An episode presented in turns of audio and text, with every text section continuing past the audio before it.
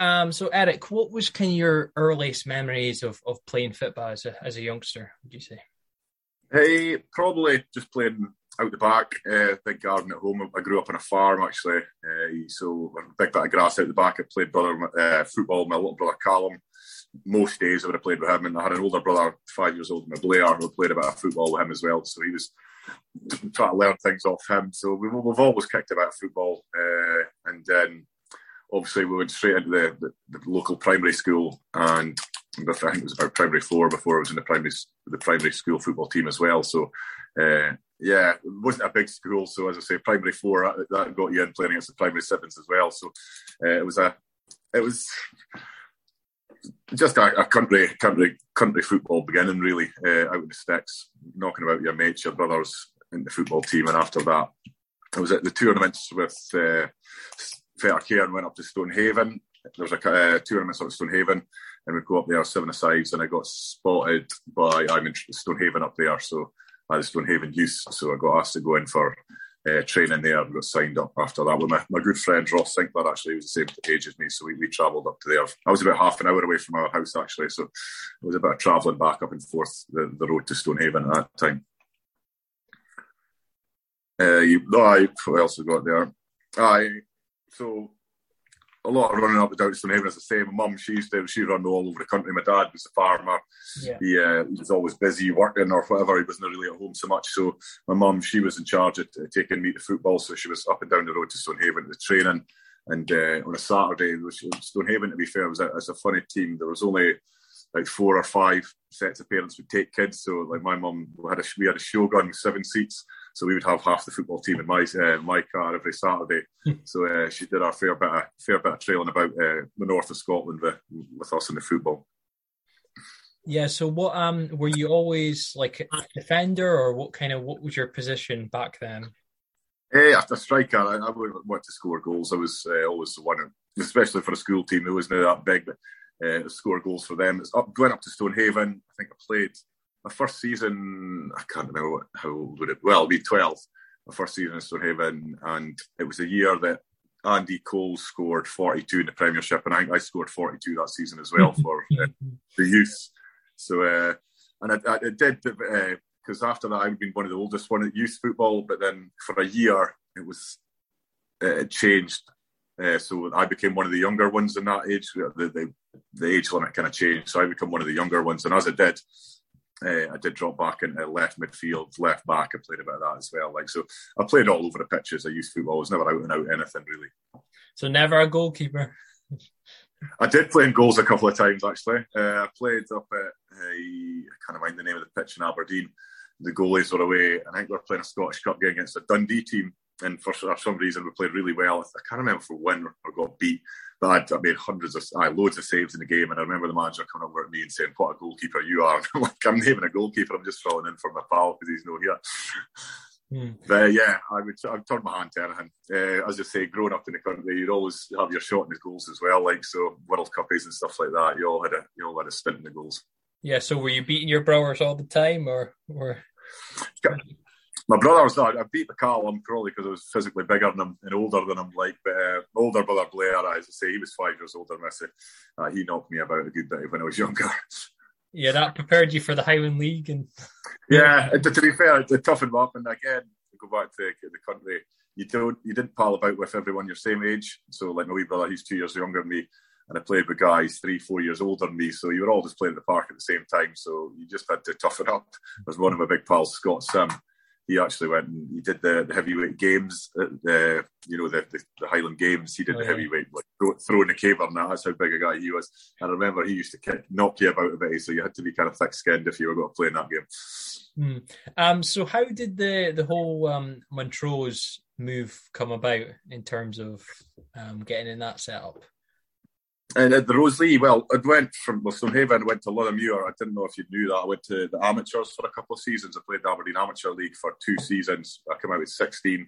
So I played 16, 17 to 17 and a half at Luthermuir Amateurs, which was a good grounding as well. Coming out of boys football, sometimes it's a big step to go straight into a decent level like the juniors or the Highland League. I think it's quite a good stepping stone. You, you can play youth football as much as you want, but it doesn't. Mm. It's never really going to ready you for the pace and the strength of actual men. So two years at Luthermuir, uh, I did really, I did, I, I, did enjoy my time there. Actually, I was obviously just starting to go out and get a beer, and you get a beer after that in the local boozer. Uh, I made some friends there, so I played two years there. Uh, funnily enough, I went there as a striker. I played, but I think I don't know. It was a Murdo Anderson uh, played for Luthermuir. He scored over five, six hundred goals or something in the time there. So limited chances up front, but all the centre halves got injured back in the day, and I think I was the best at heading the ball even at seventeen. So the the manager dropped me back to centre half, which I didn't really like playing, but I could play it quite comfortably. And uh, so I, I, got into the routine. He was going to play with centre half all the time. So when Roselea came in, they wanted me to be a midfielder again. So I was like, oh no, i am away. I don't want to play with centre half anymore. So I went away to Roselea to try and uh, score goals and play up front and uh, be at the right end of the pitch. Yeah. So what what was it like um, stepping up to the juniors? Was it a big step up um, compared to amateurs, or was? I can't remember. The amateur league back in the day, the Aberdeen Amateur League, was a good league. Actually, there was a lot of good players and good, good setups and uh, good teams. Uh, and there's a lot of junior boys dropping down in the amateur leagues as well. So I can remember it being quite a, a decent standard. Uh, but Roselea, they were in the, the, first division in the Tayside League, so they were in the lower division at the time. So it was probably a good stepping stone. We won it the first year I went there. Actually, we really we did well that season, and uh, probably that was a good bedding in time that season, just uh, in the first division before getting promoted up in the Premier League, playing against your Lochies and your Tayports and uh, Carnoustie teams and stuff like that, all big Tayside teams. So I, I, I, don't remember it being that much a, a, hassle, but I think throughout my career, if you play with better players, you raise your game as well. Uh, the training gets better, you do things quicker, you move the ball sharper. I think you test yourself at the highest level you possibly can to see to see where your level is. So I found it quite an easy step to go up. Yeah, so you what you picked up a couple cups and stuff. Um, how happy were you with that in terms of that? That was your like first couple of trophies in terms of fit. Yeah, well, at Luthermuir, uh, we know, I think we got to cup final, never won anything. It's a boys' club. I can't really. I think I got a, I got a medal for runners up one year in one of the leagues, but I can't remember winning at uh, Stonehaven as well. So it wasn't a winning competitions wasn't a, a, massive part of me. So when I went to Roselea, we won the league the first year. Uh, that was a great year. I think we went unbeaten all season actually, and then the following year we got to the cup final, won DJ Laing Cup final to play against Forfar West End, a good junior team as well. And I remember one of the, the older guys, Riddle, he turned around, he goes, "You, you enjoy this today. You, you don't know when your next cup final ever be." So we went on, won that comfortably and we're, having a laugh about it after the game. It's like, I'll, I'll, win these all the time. And sure enough, we ended up over that spell, we were in three or four cup finals and we were really successful. So I chuckle back now thinking the advice he gave me at the time, which is probably good advice actually. I've been I've been pretty lucky with the the, the medals that I've won over the years. Because uh, that Roselea team, it was it was a right good team actually. There was a good mix of youth I would have been one of the youngest going in there. Uh, there was a couple of guys my age, a couple of guys, three or four, a couple of years older than me, and there was a good few experienced guys as well, keep you you grounded as well. So it was mm. such a good uh, mix of players there and abilities as well, and uh, made some great friends at Roselea. To, to, this day, I still I still keep up with some of those guys from there. So it was great times there, actually, really good times. Yeah, so was there much people in that team that kind of followed you in terms of going up to the Highland League or going a higher level? Was there much people who you played with that kind of? Not, not so much. Just my, my little brother. He came to. He followed us on. Well, my cousin was there, Colin.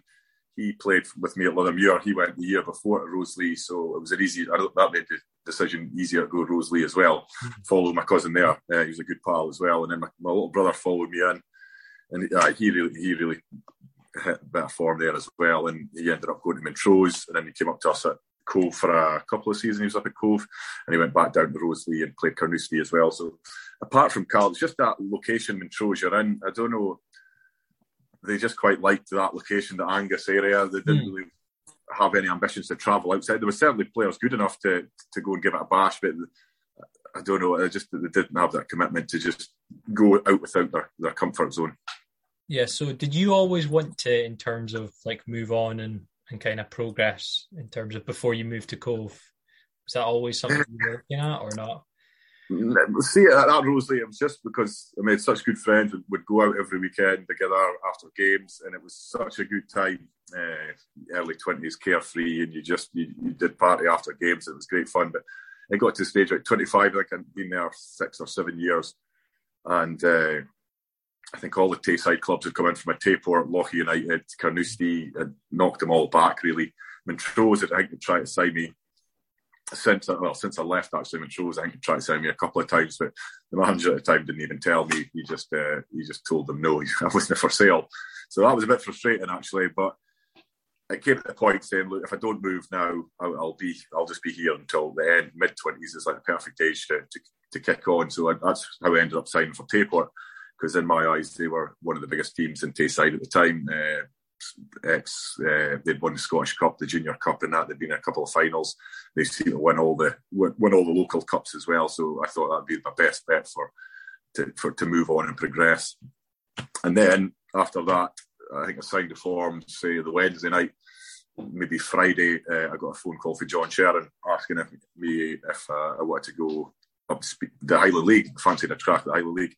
And to be fair, I knew absolutely nothing about the Highland League. There was the papers didn't really cover it down here. We probably got the Courier more than we did the Press and Journal, to be mm. fair. So you didn't really read much. There wasn't the social media you see now. You can you get coverage. You can find out anything about any team really. So uh, it was a bit of a stab in the dark, actually. I, I, didn't know anyone from the Highland League. The only two teams I knew from the Highland League was Clachnacuddin and Forres Mechanics because those are funny kind of names and they stick out. and you and you remember them coming up in the vidiprinter or, you know, on the Saturday when the, the results were coming through. So apart from that, too, I didn't really know any teams at all. So uh, I agreed to go up and meet John, and uh, he obviously told me all about Cove and what it was like and the teams that played, and he really sold it to me to, to go up there and give it a crack which I'm glad I did. Uh, I don't, well, it ended up quite well for me. But I remember that summer, uh, Tayport, they were as one of the big teams. They they held the registration then, so they kind of held all the cards. they they wanted money for me, and uh, they wanted a lot of money for me at the time, I think. And uh, I remember phoning the manager saying, "I'm no happy." He goes, "Well, it's out with my hands. It's the uh, the secretary has got it."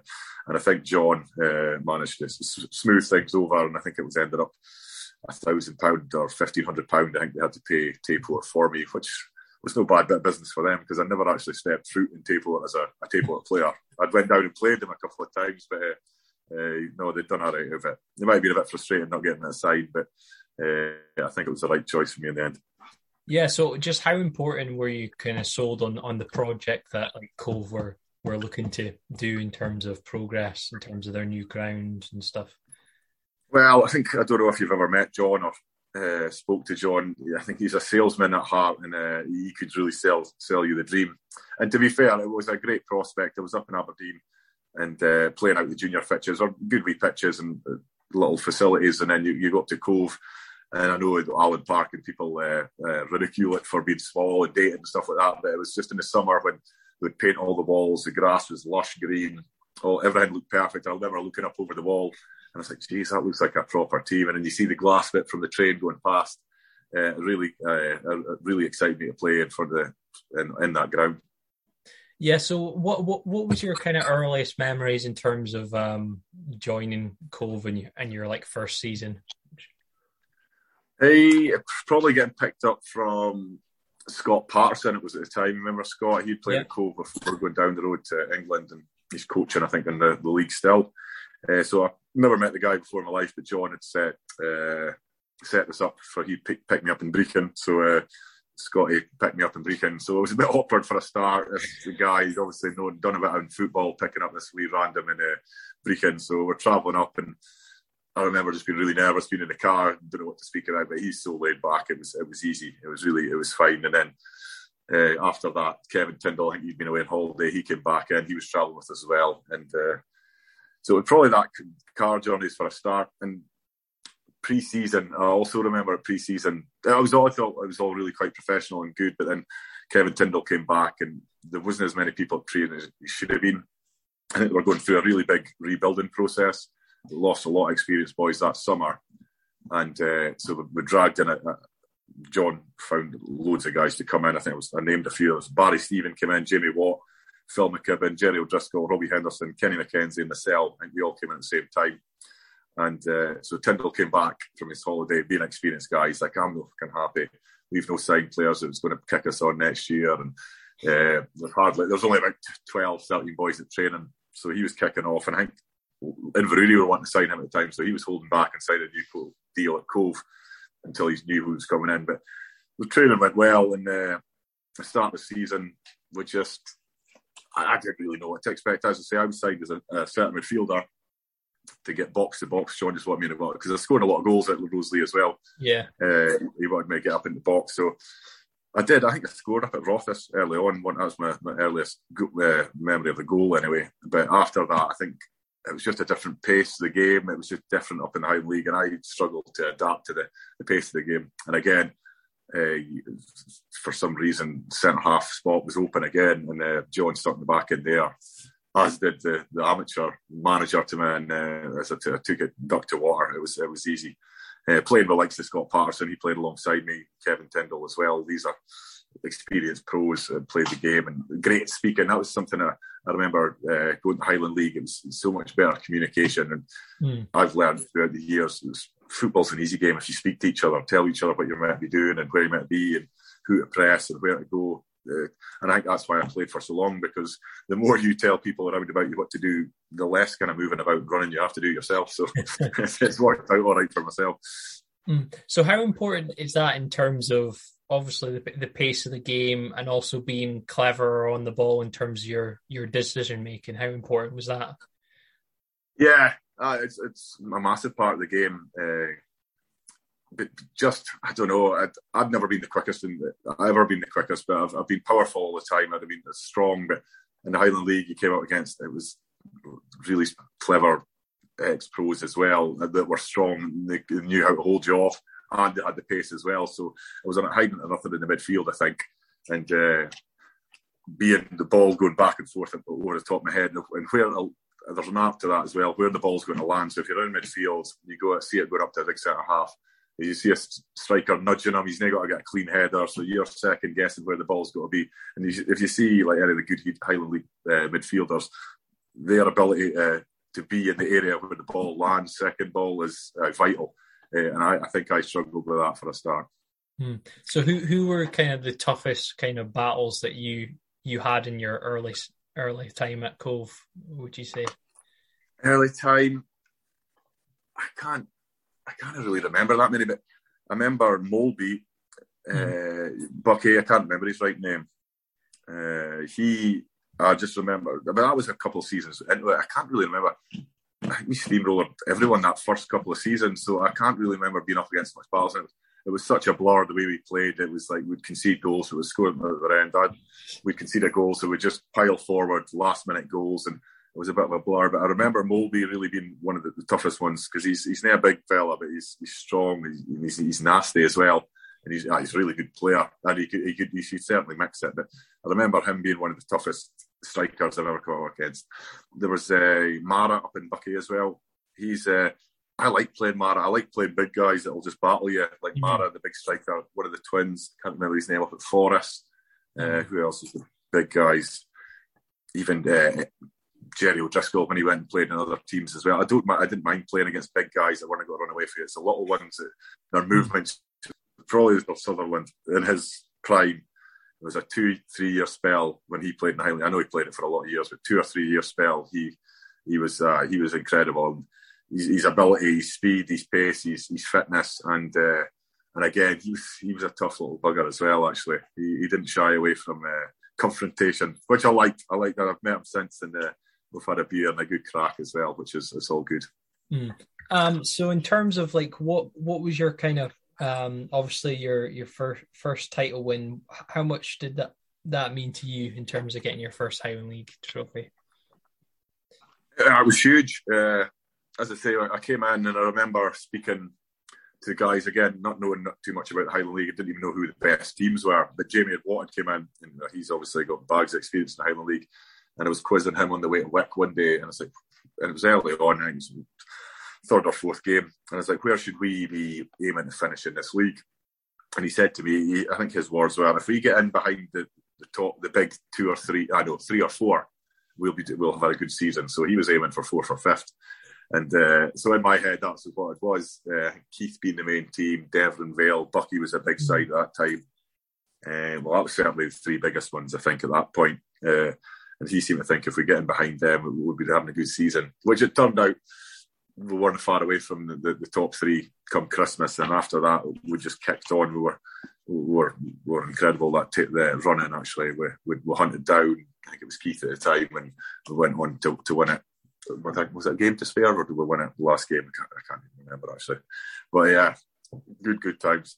Yeah. So who were kind of the standout players that you were playing alongside in, in that team? Would you say? And, and that team, for some, uh, well, John, he's got a good. He, he had a he has still got a great way of getting the best out players. He can be good players, and like there's a Barry Stephen. He he been passed around a few Highland League clubs, and he hadn't really hit the form he had for a few seasons. But that season, first season up at us, he was outstanding uh, left or right wing. Jamie Watt as well. I don't think he'd been playing at Inverurie Locos. He came in, and Jamie Watt could score a goal from anywhere. To be fair, I remember seeing one a goal. Yes, I can't remember Stuart goals kicked it the whole length of Allan Park, and Jamie was running towards the goals, and I'm sure it hit him on the back or something like that, and it went straight in past the goalie, and, and he claimed he meant it. But I'm not sure he did. But, uh, so he was, he was a, he, them two were massive players. Uh, Kevin Tyndall, he played right back for a start, and he ended up playing centre half for me. He was a massive player for us. Richie Livingston, another experienced player, yeah. he played left back, played uh, centre midfield with Paul Coutts. I think he did. Uh, he played most of the season centre midfield with, with Paul Coutts and I think he was uh, very good for Paul as well. He, Richie is an older kind of player, experienced player, knew where to be and could back Cootsy up whenever whenever he needed, uh, and probably let Cootsy roam a wee bit more and get on the mm-hmm. ball because he knew he had that behind him. Uh, Richie was sitting behind him, just kind of sweeping things up. So they were big players, and then was Clark Bain coming through. You think he'd been in, in and out of the team, but then he's really started to become a, a focal point of the team. I, I can't really name any bad players in that team. Mm. I really didn't. We, we all played a part. I can't remember us being that big a squad that there was players getting left out all the time. Everyone played a part. Neil Cruikshank, he was another young boy coming through. Dean Laurie just hit the hit the ground running. I think he'd had a couple of games a year before. He went on to be a great left back. And then I think oh, and Robbie Henderson, that's another one uh, for Perth. He was a travelling buddy for there, daft as a brush, but uh, yeah, he worked his socks off for the team. He really did a lot of dirty, dirty work. But then, as I say, we're, we're close to the park. I think at that Christmas time, uh, going into the winter, and then John, I'm sure it was Stuart McKenzie, the goalie, came in as a backup goalie at Lee Windrum at the time, and he got in Martin Johnson and Kevin Webster. Martin Johnson coming in for Elgin, I think, and or was back for Brechin. I can't remember. And uh, Webby coming in from uh, Baroth possibly, and they were two. They they two went straight into the starting eleven as well. Played a lot of goal uh, games, scored a lot of important goals for us as well. So I think everyone played their part. I can't remember, and obviously Cootsy, uh, he was he was magnificent that season. Mm. I remember. I didn't know too much about him. Uh, been on a few nights out with him, and uh, he was a wee bit wild, just just a young lad. Uh, mm. Great fun, and uh, couldn't really be taken too seriously. But when he got, he came to get the balls out, the footballs out, he was, uh, uh, he was, he was quality. He just, I remember like getting the ball at centre half and a lot of Highland League, especially earlier on, was just like get it long, play second balls, and he was running ten yards from me, a boy up his ass, and he's telling me, he's like, give me the ball, give me the ball, and I'm shelling it long. And he says, this 18 year old's just giving me grief because I'm not giving the balls. Like, boy's right off your ass. He's like, just give me the fucking ball. I'll deal with that. Right, like he was just, he was just demanding the ball all the time. Yeah. And that was something I'd never had in football at any level, actually. Somebody just that, uh, uh, just that ability to, and confidence in himself, I suppose, just to say, no, I just want the ball. Give me the ball right now. I'll, I'll deal with anything that's round about me. So I think he, I remember a game up at Keith. I, I, don't know if that was kind of a turning point. We I think we beat them up there or drew with them. I think they were starting to pull away in the league. It's a game up at Keith, and he was up against Stilly, the the old Keith manager. Yeah, yeah. And, and he, I, think, I think he's he'd been the main midfielder, one of the main midfielders in the Highland League for a lot of years. And he came up against the young Paul Coutts that day, and uh, that day uh, Coutts ran the show. He was absolutely brilliant. And uh, I think I don't know if that gave him a wee bit even more confidence to, if he can mix it with the likes of Stilly, who was still the top of his game. Like he was, he was dominating games, and for Cootsy to do that away from home up at Keith uh, against the best team in the Highland League at the time, uh, I think it showed his quality. Yeah, did did you always? I mean, obviously you only played a season with Coutts. Did you? Were you not surprised when he got the the move down down south? Or No, not really. No, he was a perfect age. I think he was frustrated that Aberdeen had let him go. Uh, that's another one of the, the, the two small brigade. I think uh, his yeah. dad. I think his dad. His dad's about six feet two or something. His dad's a, a, a, massive man, so I don't know why they didn't believe that Paul was going to grow at all, because uh, he certainly had the ability, football wise, to, to, to do that. Uh, but like that second half of the season, there was whispers. Obviously, Graham Park knew uh, the guy Ferguson down at Peterborough, and I think mm. asking if there's any any talent in the Highland League, and Paul Coutts was obviously quite high on the list there. So there would be there have been rumours about him going down there and going down and trial. I think he did go down for a trial for a couple of weeks even during the season, and uh, everyone was delighted when he finally got his move down. Yeah. So did you ever have an opportunity to go on, on trials anywhere at higher level, or did you? Not really. Just I don't know like Stonehaven, I did well at times at Stonehaven. There was a team, I can't remember, it was, uh, it was early on, there was a team watching a couple of us, and I was one of the guys, but it never came to anything. But no, I never really got any any kind of trial offers from anybody, really. it was just, I, I went up through the leagues uh, my, my, whole career, I suppose, and finished at the top at Cove. Yeah. That was the pinnacle. That's the highest level I'd played. Never really got the opportunities when I was younger.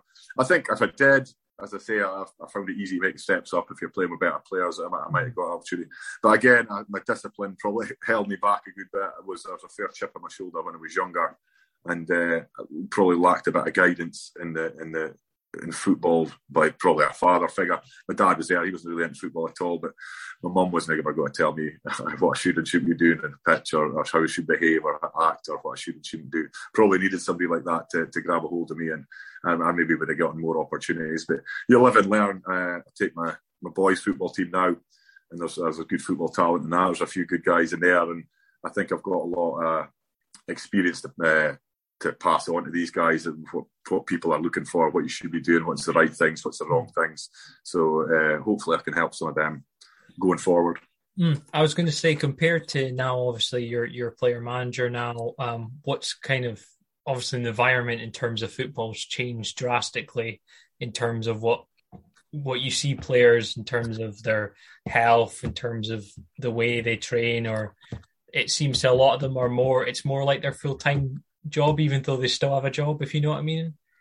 Yeah, and that's good. They're like the young guys, they come in and like I've never been one for going to gym. Uh, I've been quite lucky. The physique was given that I've all been quite fit. I'd always do a wee bit of running and stuff like that. But you see the young guys now, and they're, they're in out the gym, and their bodies are proper like athletes. They really do look after themselves. You see them on the the, the milkshake drinks and uh, all the energy stuff, and they do, they do look after themselves, which is good.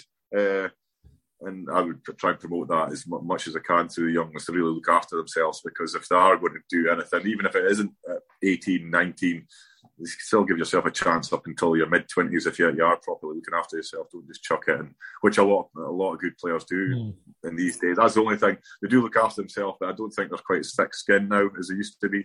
Mm. Uh, there's so many guys so many talented guys, and I've seen guys like retiring when they're 26, 25, 27. They've kind of had enough of football. Fair enough if they're falling out of love with football, but I, th- I still think they've still got 10 good years in them playing, uh, even if they have to drop down a level uh, uh, to, to have another kick to go back higher again. I don't know. I think the, the commitment again, probably from some of the younger lot, is uh, different from what it is now. Uh, you can't speak to them the same as you, you did before. Mm. You used to get absolutely rollicked for doing wrong things in training and now they'd probably say, oh, fuck, fuck you, I'm to come back next week, rather than yeah. back in the day, they would say, well, fuck you, I'll show you what you're mm. wrong. And mm. then you would go the opposite way. So yeah. that, that that's a big frustration uh, in football today. Uh, but again, I don't know, there, there is so much talent there, and if they can be nurtured the right way and uh, given the right guidance as well, there could be so many better players as well, playing for a lot longer.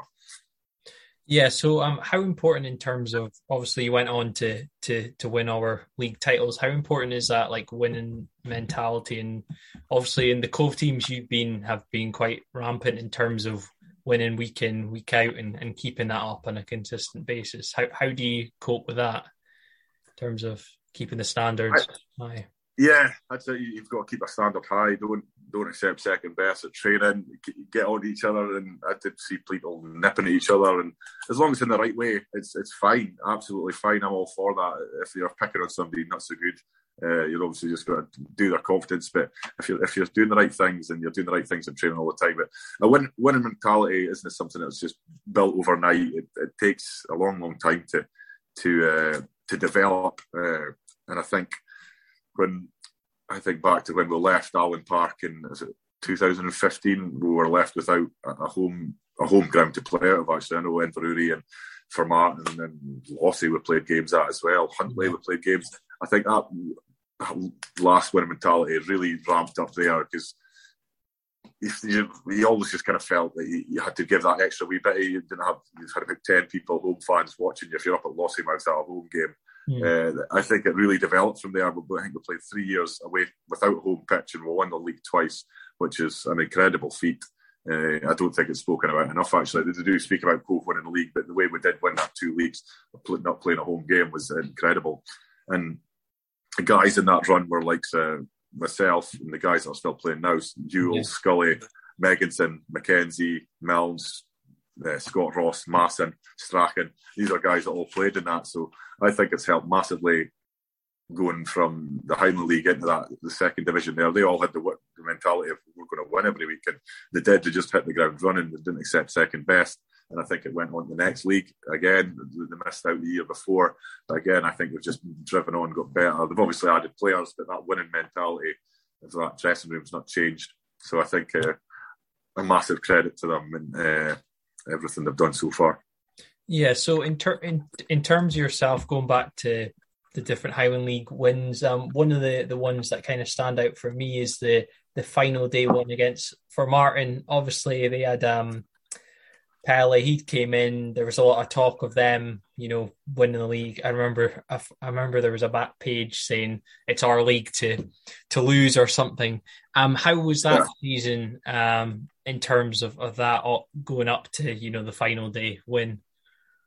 I, can't. I really can't remember much about the the middle of that season or, or why we were so far behind chasing them. I think they, they they had done really well that year. They were a right good team but they, they did start to start. I remember I was injured a lot the middle part of that season actually, and I only came back into the team late on in the season. And uh, but uh, what a day that was! I know the week before we were up at Rothes uh, playing not a very strong team Rothes at the time, I don't think, and uh, Formartine had Nairn at home, so we were up at Rothes, and I think it was nil nil for a long, long time and we would went one. I can't even remember what the game finished, but I remember going up for a corner and it went out the back. I got it, went to Byling, crossed it, and an MJ scored. I think I made it 1 0. We might have got a second to make it comfortable, but the fans on the side, there wasn't many people at Rothes, so they're shouting on Nairn's, Nairn, uh, Nairn's ahead, Nairn's ahead. And then uh, after full time, I'm running at the fans saying, Is that game over? And they're like, Yeah, it's over, it's over. Yeah, they've been beat. And walking off that pitch, I don't know for about anybody else, but walking off that pitch, I, I knew in myself that I was going to win next next week, regardless of what happened, and uh, it showed that it proved to be right. That there was just a feeling about that. They had started, they they had their chance to win the league and had really blown it. Uh, a couple of bad results on the way in. I was speaking to Kevin Webster. Uh, he had left Cove, he'd went to Formartine. Speaking to him at the weekend there, and he said there was too many changes in and out of the squad at the, the end of the season. He said yeah. they rotated it far too much. Uh, and he never played that last game. Actually, it was I think it was Kevin Webster, uh, Daniel Park was there as well, Stephen Jeffrey, Jaffrey, mm-hmm. yeah, Jaffa, he was there as well. So there's three guys who Cove there as well. So there was, there was a wee bit added needle to that when uh, we, we turned up on the, the final day. But that day, I don't know if was you at that game. Have you been too young for that? Um, no, I, I remember seeing the the highlights. I wasn't at the game, but I was. It was, it, was it must have been a game in real early, middle of May or something like that. I think the game was, but it was downpours. It, the weather was horrendous, and I don't. I think it might have if it wasn't for the uh, final league decider on the last day of the season, that game might have went off. Actually, and the amount of fans that were there. The massive amount of fans. It was brilliant, unbelievable. I actually came out to watch that game in that weather because it was horrendous. Uh, I remember the ball sticking in bits in the grass, but uh, I think we we we, dom- we dominated that game. We never battered them making chances, but we were just so solid at the back. I can remember me and Redford playing at the centre back, and it was just we're just throwing ourselves at everything. It was just we're making sure they weren't going to get in the box. If we can't get in the box, they weren't going to score. So uh, we, we did the business that day. But as I say, that I had it in my head from the, the beat before. So walking off that Rothes pitch, we were going to win that league. Yeah. So, um, in terms of like, what do you think's been the difference between Cove and and um, Formartine in terms of obviously Cove have won umpteen titles and, and Formartine's had chances but seemed to slip up. But what do you think? Is it a mentality thing? Is it like what do you? Think? I, think it'd be a lot to do with mentality. Yeah, absolutely, uh, and standards as well. Some of the players they had through the doors at that club's been ridiculous. Have been absolutely outstanding players, but I don't know if the, set their standards or has kept the standard. They could do it in patches and they could be brilliant patches, but you have to do it every every week. And I think that's where they struggle. They, they let themselves down by not not playing the standard, uh, setting standards and keeping to them every week. Yeah, I can, uh, I can only put it down now because the, the quality of player they've had, some of them has been frightening. Mm. So, what was those type of battles? Obviously, you've been in, in terms of you faced the likes of you know Formartine, your your Broras when they've been at their their peak. What how how do you find those head to head games? That's what I loved. I absolutely loved them. and I would never shy away from them. That's that's what made you go. Sometimes you'd go away to work, not away away at Fort William or something like that at the time, and those are the games I would prick about and like take an extra touch or try and play a pass that I should be playing or take I'll try and beat the striker because it was so you are so comfortable. And John probably would tell you himself he uh, he'd pull his hair out of his like do that fucking right things. But see the big games. I, I think I can't remember. Somebody said like I don't think it was John, but somebody said like sometimes I wasn't. It just didn't really give me the appetite. That games didn't give me the appetite to play. It was the, the, the Fraserburgh games away from home, Brora, Buckie away, and the home games against them as well. Uh, Formartine, but home and away, they were the big games uh, that I loved playing, and I would have played them every week. Mm. And uh, even though I, I we, we, took some beatings as well up at Fraserburgh, I used to play them on like the New Year's Day fixture. Yeah, and we did get we did get a couple of beatings up there, but uh, on New Year, but I, I just loved the atmosphere I, I thrived off uh, the crowd as well, and obviously I got a lot of hate. There's a lot of haters in the crowd for me, but I, I thrived off it. I loved that mm. a wee bit of interaction with the crowd. And, uh, what's in your this, your that, and you know, that's what's it? And uh, I just loved that. I loved it all over. Uh, I used to get a Brora. I got it everywhere. To be fair, but Brora was uh, particularly big. Wick, Buckie, Fraser Fraserburgh, Turriff, uh, Formartine. Mm. They, uh, they, were probably the worst ones. The Turriff ones are great, actually. I don't know where are you from in the in yeah, I'm, yeah, I'm from um, Banff. Um, so what, Banff? yeah, what what was funny about Turriff? What was kind of well, the Turriff, uh, the the locals there, they uh, they used to go from a, a bit. There were a lot. There was a lot of farmers. They're a big agriculture. So I'd be, uh, what's in your this? And I was like, fuck off in your tractor, you're farming, blah, blah, blah. And then they're all, going, they're all jumping the barrier, going mad at me. But unbeknown to them, I'm like, I, I was brought up in a farm. My dad was a farmer. So they're spitting absolute dummy at me shouting this to them. But I'm chuckling myself, knowing fine that I'm as much a farmer as half of them anyway. I, and again, as uh, like goes down to social media, and people just think they can say what they want to anybody nowadays, and it's they'll be not pulled up for it. But and like in the professional football, there's big crowds. You, will not get pulled up for the Highland League if there's only after 20 years in the stand and you see the boy shouting at you. you will you'll know who he is. Mm. You hmm. can shout something right back at him. Like so, mm. uh, no, I do. I, I love that interaction, even though it's a lot of it was abuse. Uh, the cool fans are good to me, and uh, my teammates around about were good to me. I was doing the business for them, so it didn't really worry me too much at all. I was going to say being able to shut them up probably probably brought a yeah. smile to your face in terms of yeah. I remember uh, was a, a game up at Clach, and they had some Clach went through spells of having like young guys coming to games. And I remember a group of five or six of them just giving me dogs abuse for most of the game. And uh, it was a tight game, and I think I scored. But they were up my end of the pitch. I when I was defending, I scored yeah. the end. So I like ran the whole length of the pitch, uh, right in front of them, celebrating in front of them. And uh, they were, were fizzing, but I actually met them back in the social club after it, and they came up, shoot my hand, and said, "Nah, you were brilliant, day. great banter," and uh, it was all forgotten about. It was that was great. Another one was Rothes. I don't know where they got a crew from the last few years, but I was getting dogs abuse at Inverurie. I think it was for Cove though. No, it was for Inverurie. It must be my first season at Inverurie. Yeah, and, yeah. Uh, again, that was something similar. I didn't score. We give me dogs abuse, but didn't score. But I ran all the way up there and it was a way to celebrate in front of them. But uh, I just ran just past them so I wouldn't get booked by the ref and celebrate in front of them in the Inverurie uh, fans. So they were all just about on the pitch and that. But uh, I loved that. Hmm. Absolutely loved that. Have you ever had any funny interactions that you can talk about with with like opposition players? Um, any kind of ones that stand out that you can repeat, or uh, or is it bit? There's, there's too many, I think. But, uh, there is some funny ones. I can't think off the top of my head, but there's some witty strikers and uh, some of the things they say, they chirp, you chirp back at them and mm. you're, you're, you're mouthing back and forth. But no, it's just general stuff. It really is. I can't remember I had been too hurtful or too uh, to the bone. It's just that quite general banter. Mm. Any any funny any any funny referees you've you've dealt with? Because um, some of them could be a bit bizarre. Uh, I don't want to name names in yeah. some of them actually. So some of the younger ones were uh, just aye, I'll not say much about them. But there was a couple I'm like uh, there was a, assist, I don't know if he's assistant manager now at Nairn. I always speak quite highly of him. I kind of I forget his name now. He was a Highland League ref. He was he was from there. I think he's on the committee or the, on the staff at Nairn. He was certainly, and he had to give up the his referee license because of his age and whether it was over 50, 50 or 55. He had to drop down the levels. He wasn't going to do that. So speaking away, uh, during the game, I actually can't remember if he was that good a ref or not.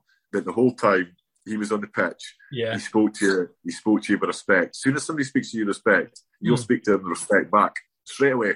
It doesn't matter what walk of life, what sport you're playing. If somebody speaks to you with respect, if you if you don't speak with respect back, you're you're not not a great person. Like, but straight away, I spoke to him respect back, and we had that mutual understanding. The barriers put to cross, and uh, he was brilliant. I thought I had him two or three times, and I was like, if everyone got taught how to speak to players or just how to uh, handle people, and he obviously could handle people really well. It made such a difference.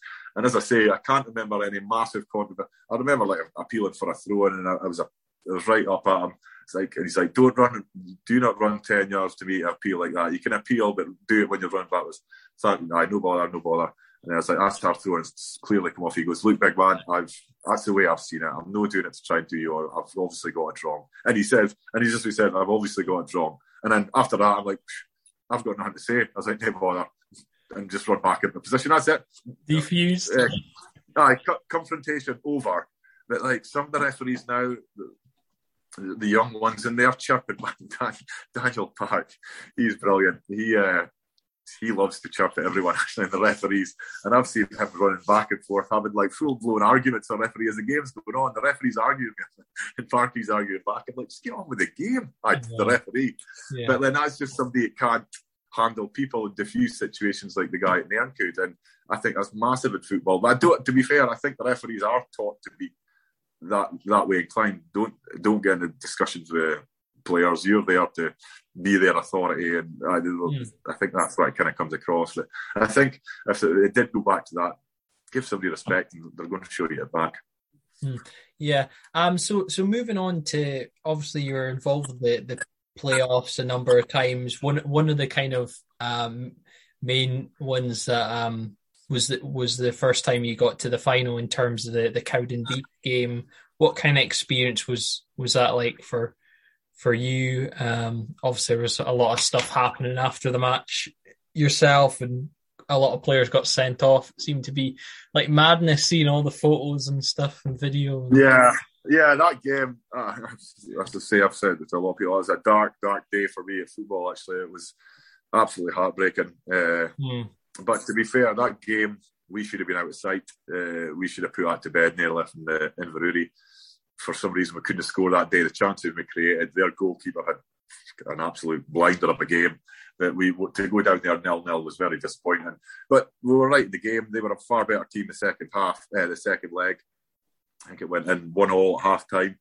Uh, it felt like a normal game, absolute normal game. Second half came out and I was just something near right. And I I can't I can't say too much about it, but uh, it was just there was just things like before the game, the referee, if you've been down at Cowdenbeath, the referee and the assistants are warming up on the far side of the pitch away from the stand. So yeah. there's a racing track around that. It's miles away from the stand. And there's about five or six committee boys on chatting to them, having a laugh on the side of the pitch. I remember saying to Roy McBain, I was like, Roy, go and get them off the pitch. They shouldn't be near that ref. Get them away. And I said that before the game. And uh, as I say, that second half kicked off, and just every decision seemed to go against us. We got nothing, absolutely nothing. My my wee boy Finn, he would have been like six at the time, sat in the fan, uh, the crowd with the fans, and he asked me after the day, Daddy, how did uh, how did that goal stand? The the big fast striker kicked uh, quite clearly kicked Stuart, the goalie. Uh, when he come out the box, he'd claffed a clearance uh, and he's running back. The big striker just kicked, clean, cleaned them out and they chipped the ball out, make it two one. And uh, that's where I, I kind of held a boost after that. And then I think we got the third. Like Scott Ross had chucked it by then, called the ref a cheat. I think he'd maybe give somebody a slap as well. Then it all kicked off after that. Their their sideline was a disgrace as well. They're all on the pit. The ref did nothing about that. But uh, no, and there was another thing. I think there was no cameras at that. There was, uh, there was photographers there. There was no video football footage of that game at all. Yeah, I think it was weird. Cowdenbeath, Cowdenbeath, I think they had. I think I don't know if you can put something to the, the, league, but they had requested not to have video cameras at that game as well. So uh, that's a strange one as well. But I see it now. Uh, I seen them the other week there, and that made me very happy actually yeah. to see them finally get a bit finally get a bit of justice. I had a beer. I had a beer toasted to that actually. I was, uh, I was going to say it's been a long time coming. I think they're one of those clubs exactly. that have been kind of circling near the bottom for yeah. so it was kind of yeah. They they flipping escaped, the trap, trap door two or three times actually. To see them go down was uh, it was uh, quite a sweet for me. But then again, that's why the the, the pyramid systems come in to get rid of clubs. It's just rotting at the bottom of the league, really, just mm. dropping up the league, and then to give the likes of Cove a chance. Did, did Edinburgh City go up this season? They've had uh, a wee crack at it. Yeah. And then there was uh, yeah. Kelty Hearts as well. They've come up and they've cracked on as well. So that's what this that's what it's all about. So I wish them all the best. And Bonnie Bonnyrigg Rose, I'm, I'm sure they'll go and have a crack at it as well. So good luck to them. Yeah, um, do, do, do you feel like they should make it automatic promotion to, to make it so much better in terms of have like or have like a one off playoff between the Lowland League champion and Highland League champion, just have it like a cup final kind of thing? Do you feel a, a neutral venue? Uh... Yeah, because it might make a bigger thing of it if you know what I mean. I don't know. I, I, don't know. It's just because it's been like that the whole time we've had seen it, so we've known what's there. Because there is well, it's another four games at the end of the season, really, isn't it? Yeah. It's after a tiring season, and I think that's how we struggled against Edinburgh City at the time. We had played a long season. I think Edinburgh City had won the league with about eight games to go, so they could rest all their players. But we were, I can't remember who we were fighting to win the league that season. Was it Formartine that year? Mm. Possibly. I remember Darrell Nicol was our, our star man, banging in the goals, and his hammy kept going. He kept coming mm. off. We, we, kept needing to play him. We needed his goals. We kept playing him, and uh, we were just we everyone had to play right up to the, the, Saturday before that game. Nobody got a rest, and then you're just straight into that game, and, and uh, we were just kind of blown away. I think they were, I think they were fresh and ready to go, and uh, we did struggle. So as and I think the East Kilbride did at that time as well. They sat and waited for us, but it didn't make such a difference.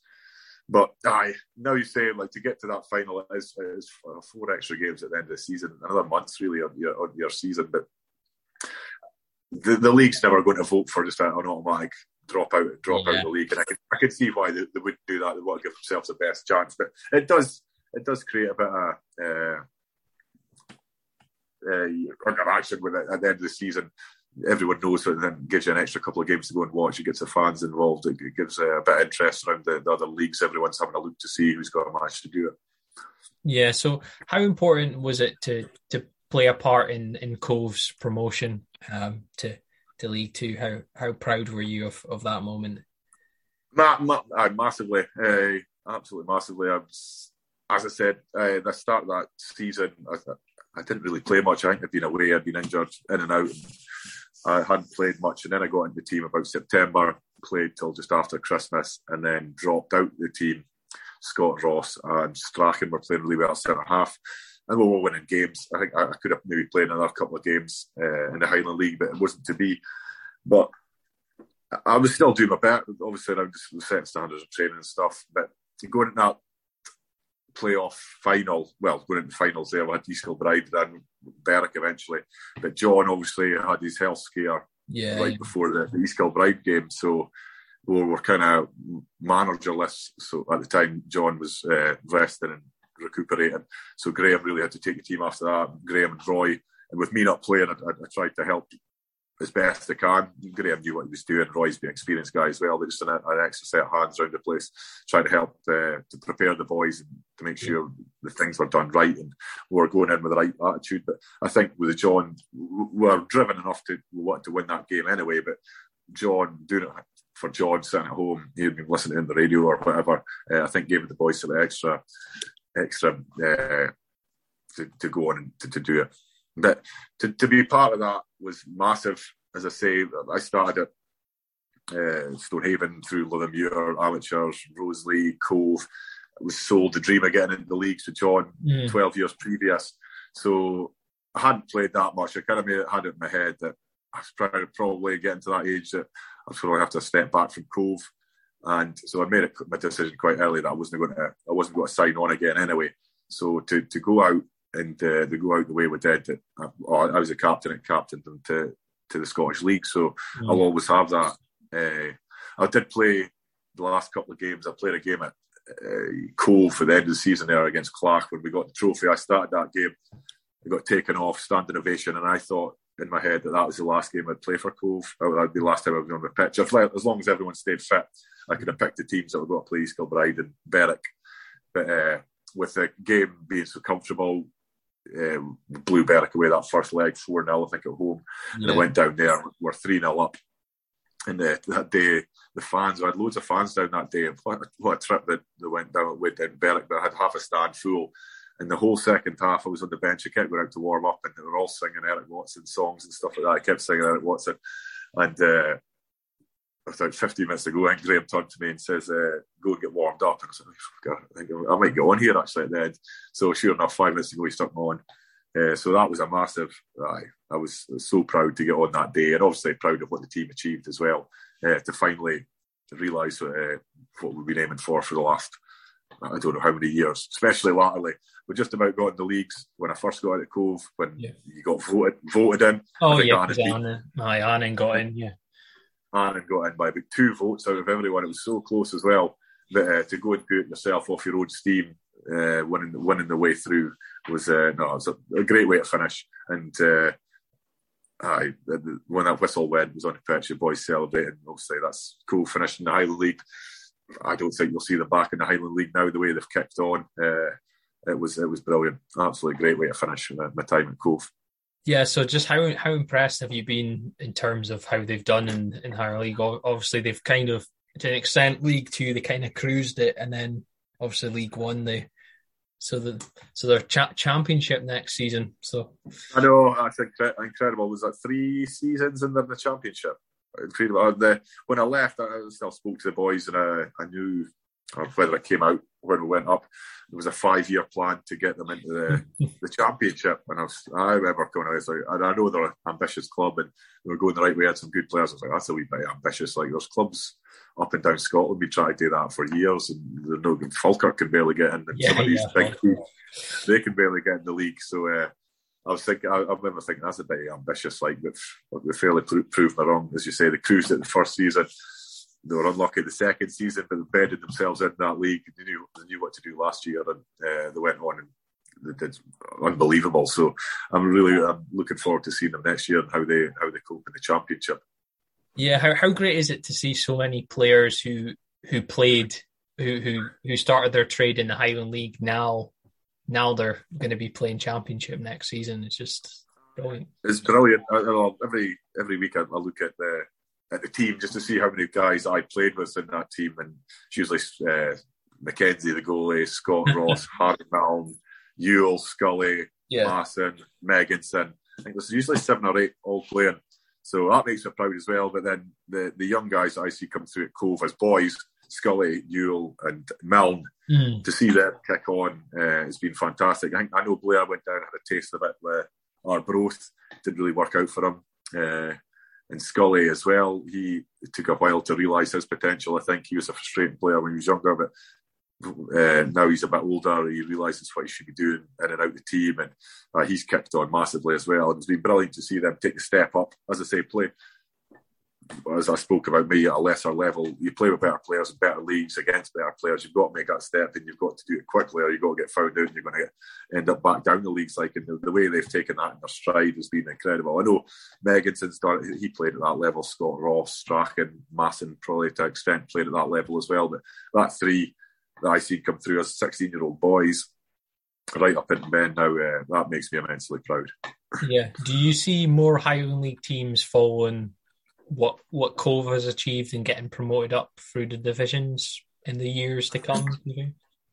I think that there's got to be more have a go at it. I think Fraserburgh really wanted to have a right go at this year. They were unlucky in the playoffs. They come up against a really good Bonnyrigg Rose side. I think Fraser would have beaten Cowdenbeath comfortably as well, actually. But uh, they were just unlucky that uh, Bonnyrigg Rose was such a good team. But and I think Brora, there was words of them. They, they they would fancy it now. I know they, they didn't really think it was their, the mm. thing they wanted to do the last time they had the chance. Uh, Fraser uh, Formartine, I've spoke to people at Formartine uh, playing wise as well, and they're ambitious to get up in the league. I know Inverurie Locos are ambitious as well, so I think it's only a good thing. It's great being a big fish in a, a small pond, but if you, as I say, you want to test yourself and you want to test these young lads to get better all the time. You've got to play better teams, play in better leagues, and improve yourself.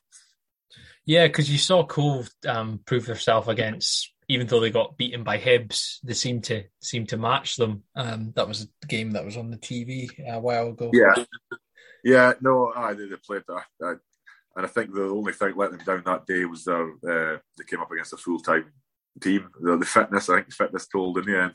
Otherwise, they, they went they went toe to toe with them the, the whole game really. But in the end, you've seen a couple of them; they were just out on their feet. Uh, and, they're part time footballers. So they look after themselves the way they can, but the part-time footballer's not going to be as fit as a, a full-time footballer. It's just it's just not going to happen. So uh, no, they, they, showed they were they're more than a, a match uh, on their day to, for anybody.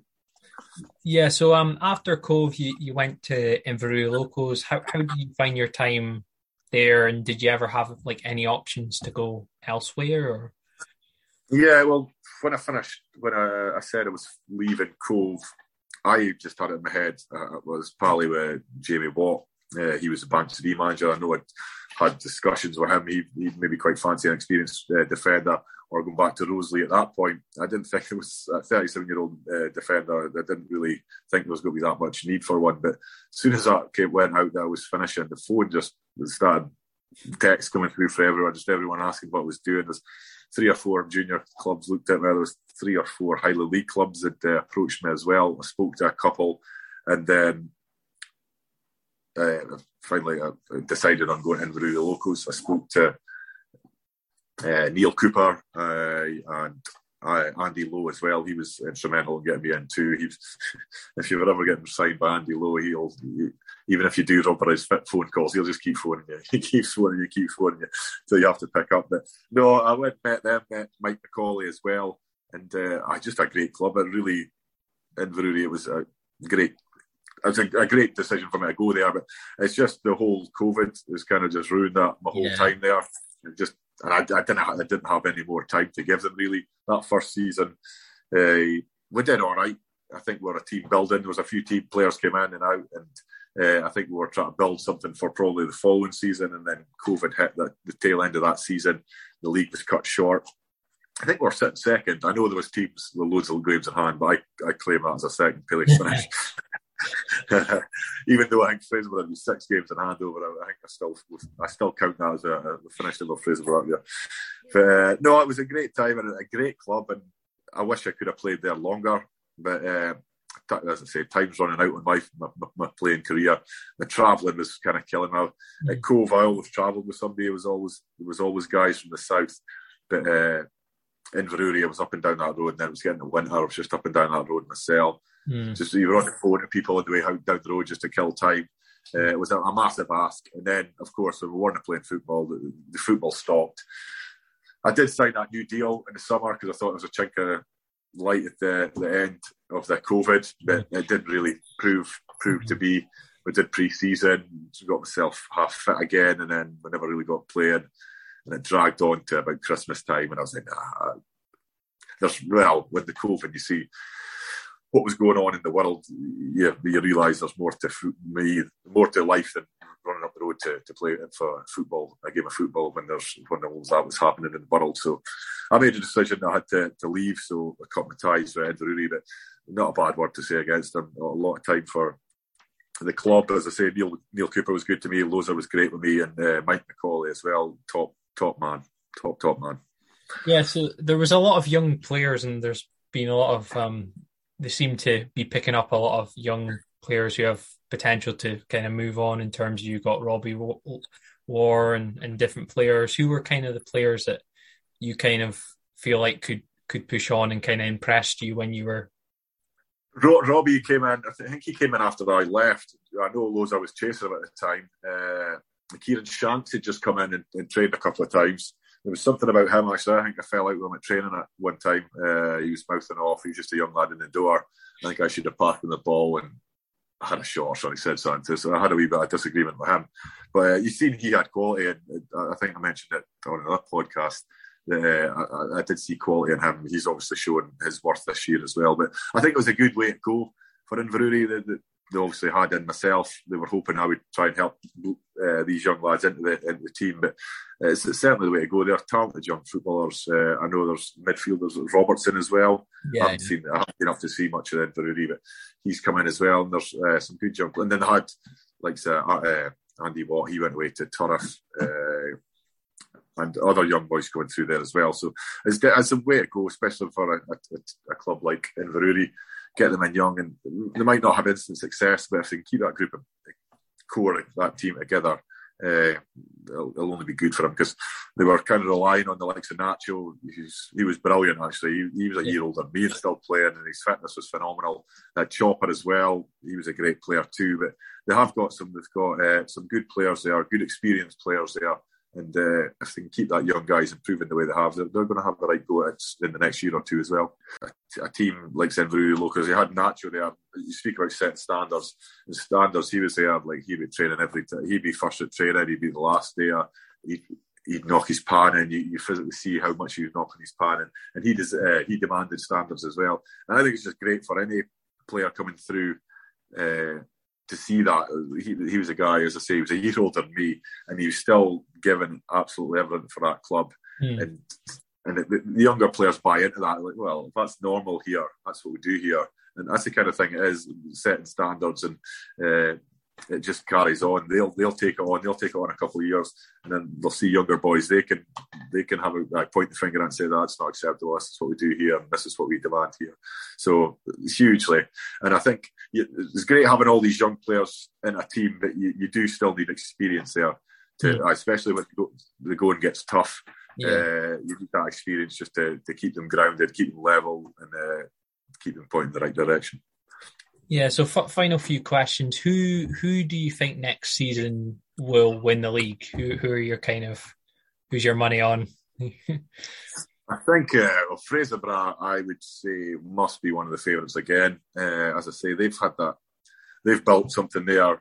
Cowie, Mark Cowie's done well there. They've they've had, and some of the experienced boys have gone, but they've kept that core of players for years, and they've been building for that for the last five years. I say, I would say, yeah. uh, Willie West maybe coming the tail end, but again, he'll be the one setting standards to these guys. So Fraser will be there. I think Buckie will come back stronger again. Spider will probably pull something out of the hat again. Brora will build. I think they'll be strong again. The say Inverurie won't be far away, and I would imagine uh, Anderson's uh, Ando uh, Formartine will try and get them going again as well. I think it'll be a good league. I think Cove, you, you, I don't know from other teams' perspectives, but I think a lot of them were beaten before the season even started. And once you see Cove are starting to win games, I think it became kind of one horse race at times as well, especially latterly in some of the seasons going past uh, before getting promoted. But I think everyone will look at all that top four or five teams will look at each other thinking, we can, we can take points off them and somebody else will take points off them. So I think it's open for right open now. And there's Rothes again. I think yeah, they'll yeah. build again as well. They'll, they'll strengthen as well. So I think it'll make uh, it'll be the making a right good uh, league this year. Yeah. So how, how do you see um, Brechin faring in their second season? Um, in terms of, of course, I forget I forget about Brechin as well. Yeah, they're. I think they're going to be much more equipped this year. I was a wee bit uh, negative towards them the way that they set up this year. But to be fair, you didn't get they didn't get long to to throw a team together. Like mm. they went down after they went down after the playoffs. The Hale squad left. I think there was only about three players left. A week or two to try and get together where they were actually what league they were going to be in because they were still trying to fight to be in the, the South League. Mm. Then they had to appoint a manager, get some coaching staff in, and they had to try and sign players. So they threw a team together in a matter of weeks. They were playing trialists even at the start of the league. I think they were playing trialists. So this year they know what they know what's needed. They'll, they'll bring in a lot of players as well. I think they'll spend a good bit of money again this year. So I, I there'll be another one in the mix. They'll they'll be looking around thinking we'll fancy this this year. As I say, I think we spoke earlier on. They, they signed a young junior striker who played ex senior. I think he's ex Dundee as well. Scored a lot of goals this year. I think he'll be he'll be one to watch. Uh, and, and again, as I said, they'll bring in some experience and brought the, the Elgin captain in as well. He's a local guy to Brechin. I think oh, yeah. in the Brechin youth. He's come in as well. So that was the kind of player they need. But, but as I say, they, they threw a, a, team together then. They are late on in the season. The kind of players that are available late in a se- uh, late in pre-season are kind of players that are getting RB's having a look at thinking, and I we really want them. All the best players are snapped up at the start of the pre-season. Yeah. So they'll, be much more equipped now to get in the kind of player they want, the type of player they need. Uh, and I think they'll be there or thereabouts as well this year. Yeah. So final question, how, how are you finding management in terms of um, how, how are you finding it basically? Uh, it's different. It's different. If you can forget because I'm kind of I am playing. I have been playing as well. So you're kind of in the players' bubble, but then you, have got to keep out of it as well. You, you can't be right in it. Uh, so it was kind of difficult. I brought in a, a, good pal of mine. I played at Roselea, David Craig, Dovey, and uh, the goalkeeper coach Ronnie. He, he, was there when I was at Roselea as well. So these are guys I know really well. But like that first, as I speak about the season just past there, the start of that season, I think it started all right we had a few decent results, and then COVID hit. A heap of guys got COVID. A heap of guys were injured. A heap of guys were missing. In like yeah. September, September, I think we never lost a game. We never won a game. We got beat all four games or five games. I think we played, beat them all, and that uh, that's doom and gloom when you're coming to back to home thinking, Jesus, is this even for me? Are, the boys even signed for me? Are, they putting in? But they were. They were, and we'll come out the other side of that. So it's a bit of character building for me. Uh, that, but as I say, that's, that was only September past, but that just seems such a long, long time ago. We came back after Christmas. We, we kicked on. I think we were a better team after that. We got more boys fit. Uh, and again,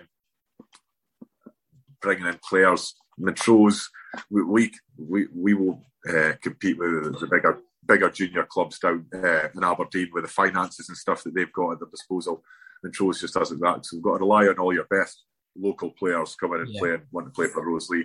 We play out at Links Park, uh, unbelievable surface there, yeah. so that should attract them. So I've got a good bunch of boys. They're, they're honest lads. They're honest lads. I'm not trying to stiff, stitch me up or anything like that. But I think if we're fitter next year, I think they know what I'm expecting of them now as well. So I think we'll be a better team next year. But it's been a steep learning curve, that's for sure. But dealing with dealing with COVID, that was a, the big thing. Like, the start of the season, you weren't getting showers. Yeah they weren't allowed to tra- uh, travel in the same cars at times. There was so many restrictions, and oh, it was it was doing my head in. And that's kind of one of the reasons I left Inverurie because I couldn't I couldn't cope with any of that. So that was still there. So that was kind of getting me down as well. But it's kind of all opened up now. Uh, the world's looking a wee bit more normal. So I'm really I'm looking forward to this season to get to get going again in a more normal kind of setup for a league and uh, have a right go and see see where we end up. Yeah. So, final question: what um what sort of things have you kind of learned from the managers you've played under and kind of you know used in terms of your management? Would you say? Would I, have, I never played under a lot of managers. To be fair, uh, there's only there was only two two at Cove, John Tyndall, and then uh, John again. uh, but yeah, I think man management's one of the biggest things in football. If these boys are at these teams, they're obviously there because they've got a bit of ability. But uh, you've got to you've got to manage them and uh, how they give that back to you and how they play and as I say, treatment of players. You, have got to treat everyone differently. I think I'm quite good at that in life. Actually, in general life, you you speak to a big bossy guy, and you'll, you'll you can give him a bit of grief because he'll take yeah. that. But then the, the, quieter ones as well, there's no point treating him the same as the other guy because that's not going to work. I think, and I think this John was one of the best at getting the best out of people. So they would run through brick walls for you, or they would use every get every uh, ounce of ability out of them. And I think uh, that's something I try and strive to, to be. That's what I've, I've, got to be to try and get the best out of the players I've, I've got. For listening to the Highway podcast, hope you can join me next time for another interesting interview.